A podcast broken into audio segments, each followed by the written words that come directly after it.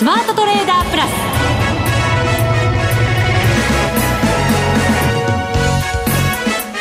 全国のリスナーの皆さんこんにちは。内田まさです。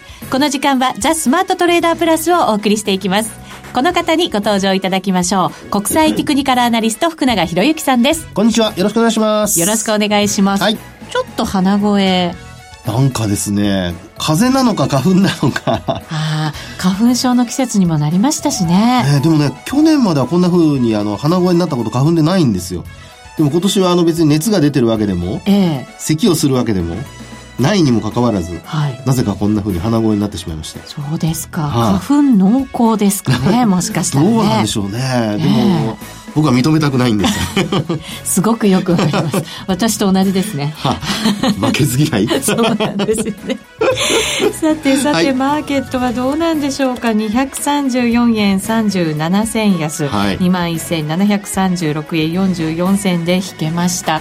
こちらはちょっとまだ熱あるぞっていう感じですかね。病気の方の熱ですよちょっとですね、まあ、あのニューヨークがこうはあの続落したとか、はい、あとそれから為替の円安が、まあ、ドル高が一服したとかですね、はい、まあ、そういう要因はあるものの、ちょっと日経平均の PR の13倍台の本当前半っていうところからするとですね、えー、ここまでちょっと売られるのはどうかなっていう、まあ、ファンダメンタルズから見るとですよ、はい。まあ、そういう状況ということにはなりますよね。これまでだったら割安感が意識されて買いが入る水準でも買いが入ってこない、はい、これチャートで見るとちょっと2番底つけに行くのかななんていう雰囲気にもね見えなくはないんですけど。いやあのー、まさに、えー、今日の反落でですね、はい、5日移動平均線を割っちゃいましたので。割っちゃいました。はい。であとあのー、まあ5日移動平均線このままあのー、まあ横ばいでも明日はこれ下向きに変わっちゃうんですよね。あ、そうですか。えー、なのでですね、まあそういうことを考えますと、ちょっと、これは2番底への警戒が必要になってくるのかなというところでありますね。1週間前のこの時間にね、はい、5日線を上回ったよって言って私たちね、ちょっと喜んだところでしたから。ですから本来は、まあ本来というかまあ強い時ですね。まあそういう時には、あの、昨日5日線を、まあ上回ったままとりあえず終えたわけですけど、はい、そのままですね、えー、今日はどちらかというと下がって始まるのではなくて、朝方から買い優勢で始まって、えー、明日の週末に向けてもうちょっとこう、のりしろを作るような、まあ一週間で見るとですね、まあ、そういう動きにならないと強いと言え,、まあ、言えない場面だったわけですけど、はい、今日の下落でこれ10ごめんなさい26週移動平均線週足も下回っちゃいましたしこのままあの横ばいで終えてしまうとですねこれあのせっかくあの、まあ、先週は反発して1週間ですよ、はい、先週末は反発して終えたんですけど今日はまあその先週末の値も下回って終えてしまうということになりかねないですよね。でちなみにあの先週末の値が2万1720円25銭なので、まあ、16円ほどちょっと上回ってはいるんですけど、はい、このままもし、あの、まあ、えー、20円以上下落するようなことになると、えー、日経平均株価は、まあ、週足で、陰線であると同時に、えー、週末の値で比較すると、下落して終えると。はい、いうことになりかねないですね。そうなると短期的だけではなく、はい、ちょっと中長期的にも嫌な感じだぞという、ね、そうなんですよね。ことになりますね。そうですね。はい。元気出してはい、番組をお送りしていかなきゃいけません。元気はあるんですけどね。そうなんです、ね、なんかね、ちょっと株価は、やっぱり、ちょっと後で詳しくお話をしますが、はい、あのー、2番底への警戒っていうのはちょっと必要になってきたっていうのは頭のどっかにあの置いといていただきたいなと思いますね。そうですね。はい。ただ今週はですね、番組の後半に、元気な個人トレーダーの森平さんをお迎えしてお送りする予定ですので。なんいいですね。はい。はい、私たちだけだとね、なんとなくドヨーンとしそうですから。そんなことありませんよ。そうですか？はい。そんなことありませんよ。から元気で頑張っていきましょう。はい、さあ、それでは番組進めてまいります。この番組を盛り上げていただくのはリスナーの皆様です。プラスになるトレーダーになるために必要なテクニック、心構えなどを今日も身につけましょう。どうぞ最後まで番組にお付き合いください。この番組はマネックス証券の提供でお送りします。スマートトレーダー計画、よーい、ドンでは、改めて今日の日経平均株価234円37銭安21,736円44銭。まあ今日の安値に近いところで引けた格好となりました。はい。はい。えー、先ほどもちらっとお話ししましたけども、はい、あの、まあ、株価の戻りが、あの、先週はあったわけですよね。はい。で、その株価の戻りの部分を、やっぱり強い時っていうのは連続して、ええー、まあ、あの、伸ばしていかないといけないわけですが、結果的にあの、先ほどもお伝えしましたように、まあ、十数円、16円ぐらい上回ってはいるものの、ごめんなさい。今日の安値に近いところじゃなかったですね。はい。はい、安値は626円85銭がありましたので、そこから100円ぐらい戻した結果です。そうそう、下げ絞った形でしたね。はい、失礼いたしました。いえいえ、大丈夫です。で、あの、そこでですね、今お伝えしましたように、先週末の終値が21,720円。はい。そして21,736円というのが今日の終値ですので、まあだいたい16円前後、まあ、なんとか踏ん張ってると。うん、で、これを下回りますと、あの、強い時、さっきも話しましたように、本来伸ばしていかないといけなくてですね、あの、26周線を上回った状態で、週末終えてほしいわけですよ。はい。そうなるとですね、えー、まあ2週連続の反発が続くと同時に、13週移動平均線というのが今下に降りてきているんですけども、はい。この13週移動平均線まで近づくっていうことが、まあ期待されるわけですね。うん。近づくと、やっぱり超えていけるっていう、なんか次の、はいなんか目標みたいな感じになってくるんですかね。そうですね。ええ、で、その背景になるのが、え、要はあの株価が、まあ、戻ってくると、13週移動平均線の下落角度がこれ緩やかになるんですよね。ああ、なるほど。はい。はい、なので、あのー、まあ、今週を入れると14週前ですね。はい。14週前の値が捨てられて、うん、で、またまたその13週移動平均線ができるわけですけど、その14週前の値、あるいは13週前の値が、えー、これから、まあ、入れ替わっていくわけですよね。で、そういう中で、できるだけその13週移動平均線に近づくっていうことは、その13週移動平均線が、あの、の値がですね、13週移動平均線の値が下振れする。はい。その、まあ、差分がどんどん小さくなってくる。そうかそうか、緩やかになっていくから、はい、だから抜きやすくなるとも言えるわけですよね。そうです、そうです。なので、内田さんのさっきの話のように、えー、次抜けそう、あるいは抜けるかなっていうね、うん、期待にこう繋がっていくっていうことだと思うんですよね。ハードルが低くなるようなイメージですね。そうです、そうですね。そういう期待値が、まあ出てくると。はい。で、一方で、あの、今日のようにですね、26周線もこう下回ると同時に、ええそれからですね、えー、先週末の終値も仮に割り込んでしまうとなりますと、はい。これはですね、13週移動平均線の下落角度が、結構急になります。そうするとなかなか抜けないハードルが高くなってしまうぞ、そうです。ということになりかねない。それとあともう一つ。もう一つ？あの、去年ですね、はい、あの、1月以降、えこの13周線を下回って、うん、で、なおかつ26周線も下回ったっていうのが、えー、っと、去年の4月ですね。ここで、はい、はい、あの、終値ベースで下回ったのが2週。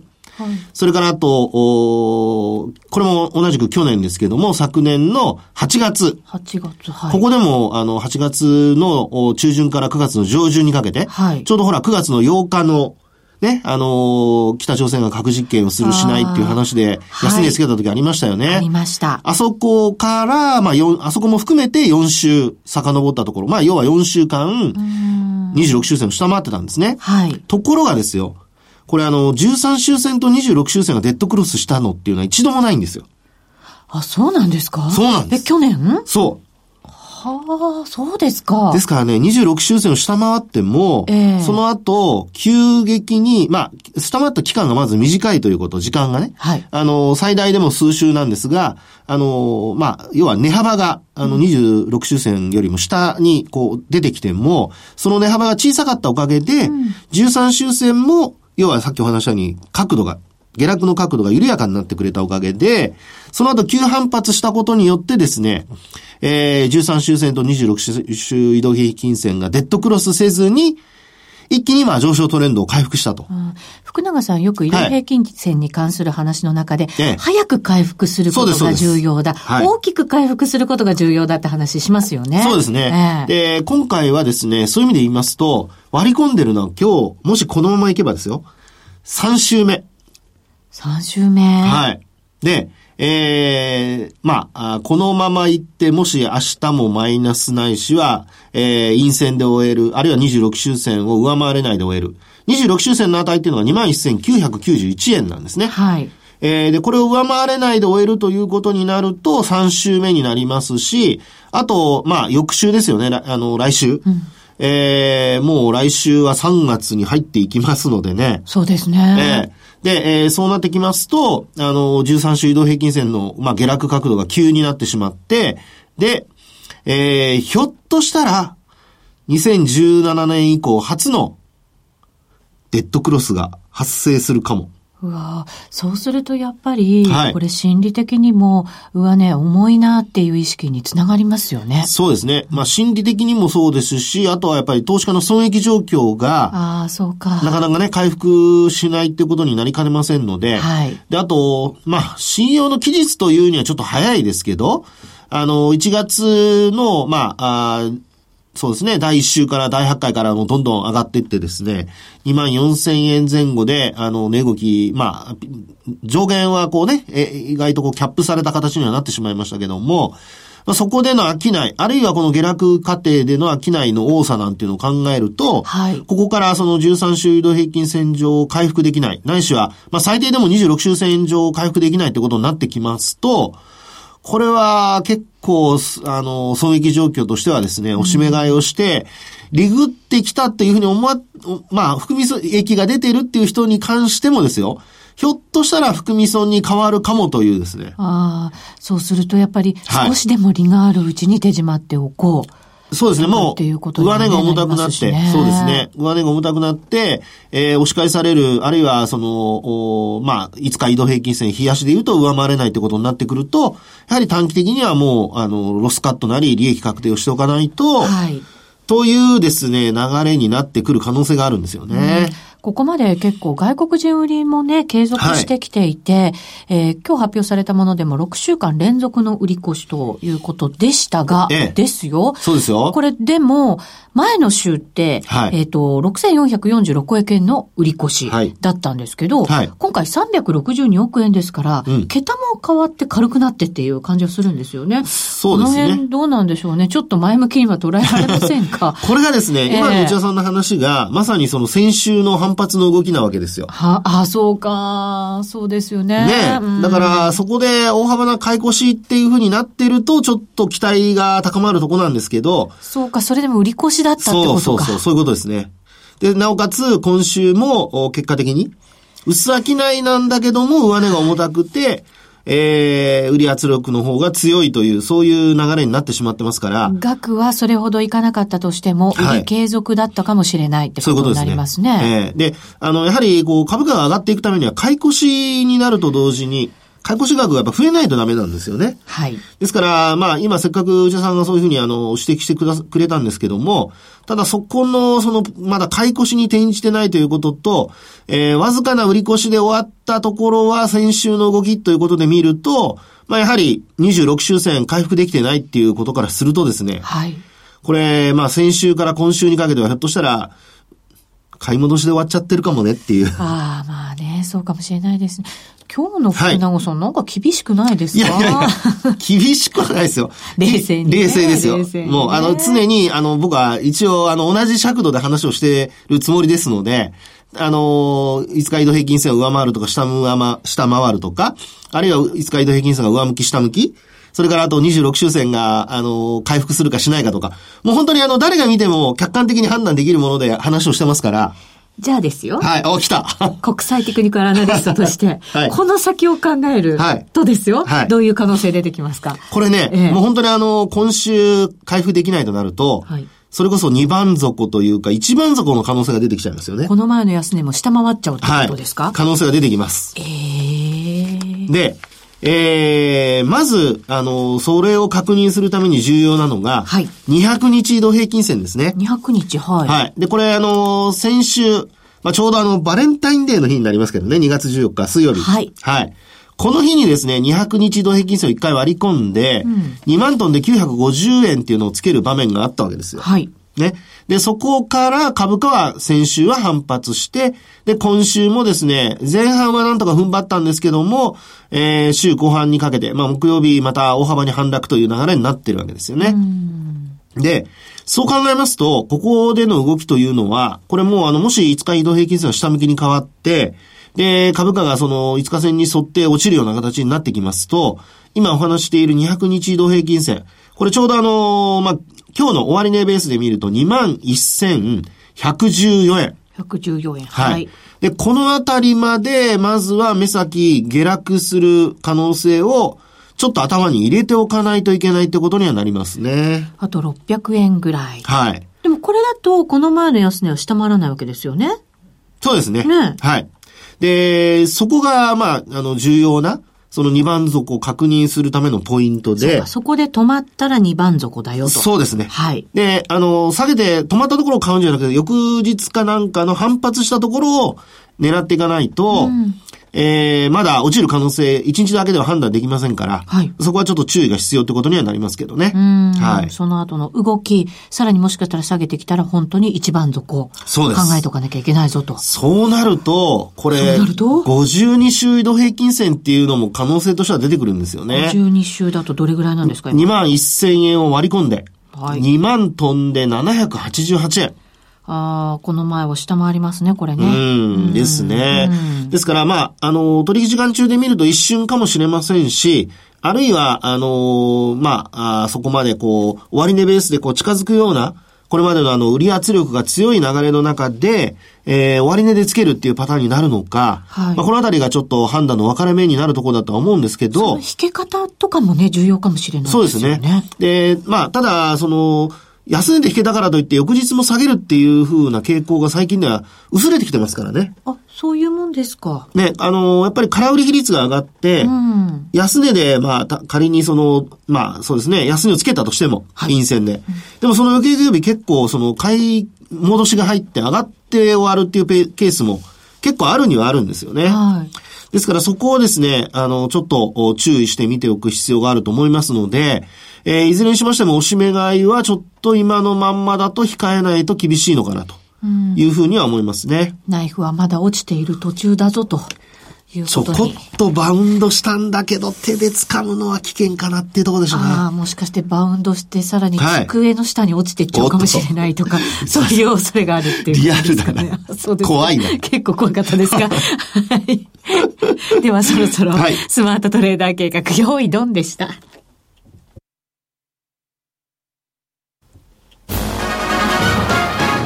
マートトレーダープラス。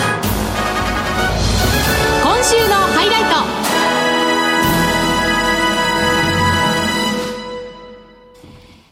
さあ、それではここからはザ・スマートトレーダープラス今週のハイライトをお送りしてまいりましょう。早速ゲストの方にご登場いただきます。森平さんです。こんにちは。はい、えー、皆さんこんにちは。森平でございます。よろしくお願いします。よろしくお願いします。よかった。一斉のいい声でね、出てくれました。鼻声なんですか？僕だけね。さんがね。私もでも先週そんな感じだったんですよ。花粉だと思うんですけど。森平さんでも元気そうですね。私はね、気合で。本当ですか？気合で。そうですね。でもここまで結構疲れたんじゃないですか？まあまあね、もうね、うん、大変でしたね、いろいろ。はい。その理由は後から伺うことにしまして。痛いのに。ね。でも今ほら、為替が動いてますから、そうですね。堀江さんがどんなトレードしてるのかもね、ちょっと気になるんですよ、私。ねうまくいってます、とりあえず。そうですね。ちょっと今日そのお話もするんですけど、そもそも私、ショーターなので、ドカンと下がったところは得意なんですが。ドル円が久しぶりにね、105円まで行きましたから。そうなんですよ。でも、はい、個人的に107円ぐらいで止まると思っていたので、はい、びっくりしました。そ,、こまでは追いませんでしたね。だって去年の安値、そうなったわけですからね、あのレンジの下を。だから107はずっとあの気にしてたラインだったので、その前にもう手締まをっていうのは思っていたので、はい、まさか5までいくと思わなかったんですけれども、でもそろそろそこじゃないのって、また107来ましたもんね。来ましたね。はい、だから昨日108円台目前ぐらいまでね、戻しましたから。そうですね。はい。まあでも海外でね、はい、いろんなこうイベントなんかもありつつ、はい、まあ夜も動いて、今の時間が107円59銭50、はい、まあ60銭ぐらいということになりますけど。はい、今回なんなんかほら、ニューヨークダウから発して全部があの爆下げした、はい。ねビックスショックなのか、何かわかりませんけど、ミニサブプライムな、なんなんかあるんですけれども。なんかね、いろんなショックと比べる人もね、最近いますからね、ね専門家の方の中ではね。で、日経もとばっちり、みたいな感じで、そして為替もそこから、為替最初動かなかったんですよ。はい、そしたらその後に円高に振りってきてっていうドル円なんかも結構じわりじわりした感じで、でね、で、まあ、そのさすがに107円の30銭ぐらいを下回った時はスルスルスルとね、うん、動き始めて見えましたけど、はい。地点っていうところで、ね、ね、あそこはね、やさすがにあまりちょっとやりませんでしたね。はい、どうですか、ボリさん、この後の動きどんなふうに予想しますか、はい、あの、もう年間通して考えると、やはり株高円安っていうふうに思ってるのは、スタンスは変えず。株高円安方向で。って思っています。だから、今がまあ、本当に年間の底値だと思ってるんですけれども。前半でじゃあ安値をつけていくようなイメージですかね。はいはいでございます。はあ、時期的なものっていうのは、どんなあたりを見てたりとかするんですか？で、そうですね。まあでも、夏ぐらいまでには、もう上昇トレンドに切り替わるのではないかな。でも本当ここがあの反転で切り替わって円安相場にというふうに思ってたんですけども最初から107円割れると年初思わなかったので、はい、ちょっと意外意外なんですよ。どうですか？見通しちょっと変えたりとかってしませんか、えー、そのことによって。しないですねそこは。しないですか？はい、うんあの福永さんも、はい似たようなというか、まあ、時期は置いといたとしても、はい、前半安、後半高みたいな感じのね、うん、ね。イメージで話されてましたもんね。えーはい、やっぱりあの、レンジをね、作ってるっていうところからすると、レンジの上限にやっぱりどうしても押し返されるっていうね、そういうパターンが、あの、このところやっぱ見られるので、はいで、今回もね、105円、さっきの話ありましたけど、一旦その、加工、まあ、サポートライン割ったんだけど、また戻ってきてるっていう状況ですからね。うん、ですので、レンジはまだやっぱ抜けきれてないっていう、そういう流れかと思うんですけどね。ねでも、福永さんはなんか105円で済むかな、みたいなこともね、ちらっとおっしゃったりとか。もっといきますか。あの、今日の戻りが弱いというか、今週もし戻せないとなると、はい、100、もう一回5円割るんじゃないかというふうに思いますけどね。はい。割ってどのあたりまでかないやいやいや、あの、あれですよ、本当にあの、105円割るようなことになると、はい、あの、99円のあの、えブレグジットのところまで、節はないので、となるともう、あの、フィボナッチ水準。はい。そこで、あの、止まるかどうかっていう、そういう流れになるんじゃないでしょうかね。そうか。そこにも真空地帯がね。そうです、そうです。結構大きい真空地帯があったりするんです、ね、あとは、あの、あれですよね、あの、要人発言で、何かしら止まるかどうか。はい、そのあたりじゃないですかね。はい。はい。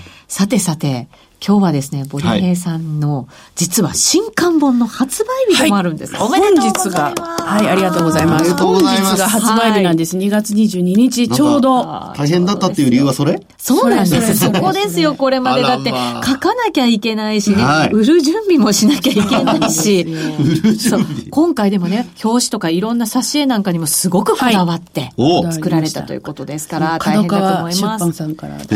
タイトルが、1分でできる本格 FX 投資術。うんということで、どんな本ですか、ね、はい、こちらはですね、はい、あの、まあ、ずっと十何年私トレーダーやっておりましたけれども、はい、もうその特別な技術とか、カリスマトレーダーみたいなものはいらないという考え方で。いりませんか？もういらないですね。で、ここからそのトレードをうまくなるための技術を磨いたり、その修行をする必要はないんじゃないかと。それより。うまくいくんですか、うん、その便利なツールがあるのであれば、それを使った方がいいんじゃない？っていう、いう話なんですね。その、じゃあ、オクトレとかの代わりをしてくれるようなツールがあると。そうです。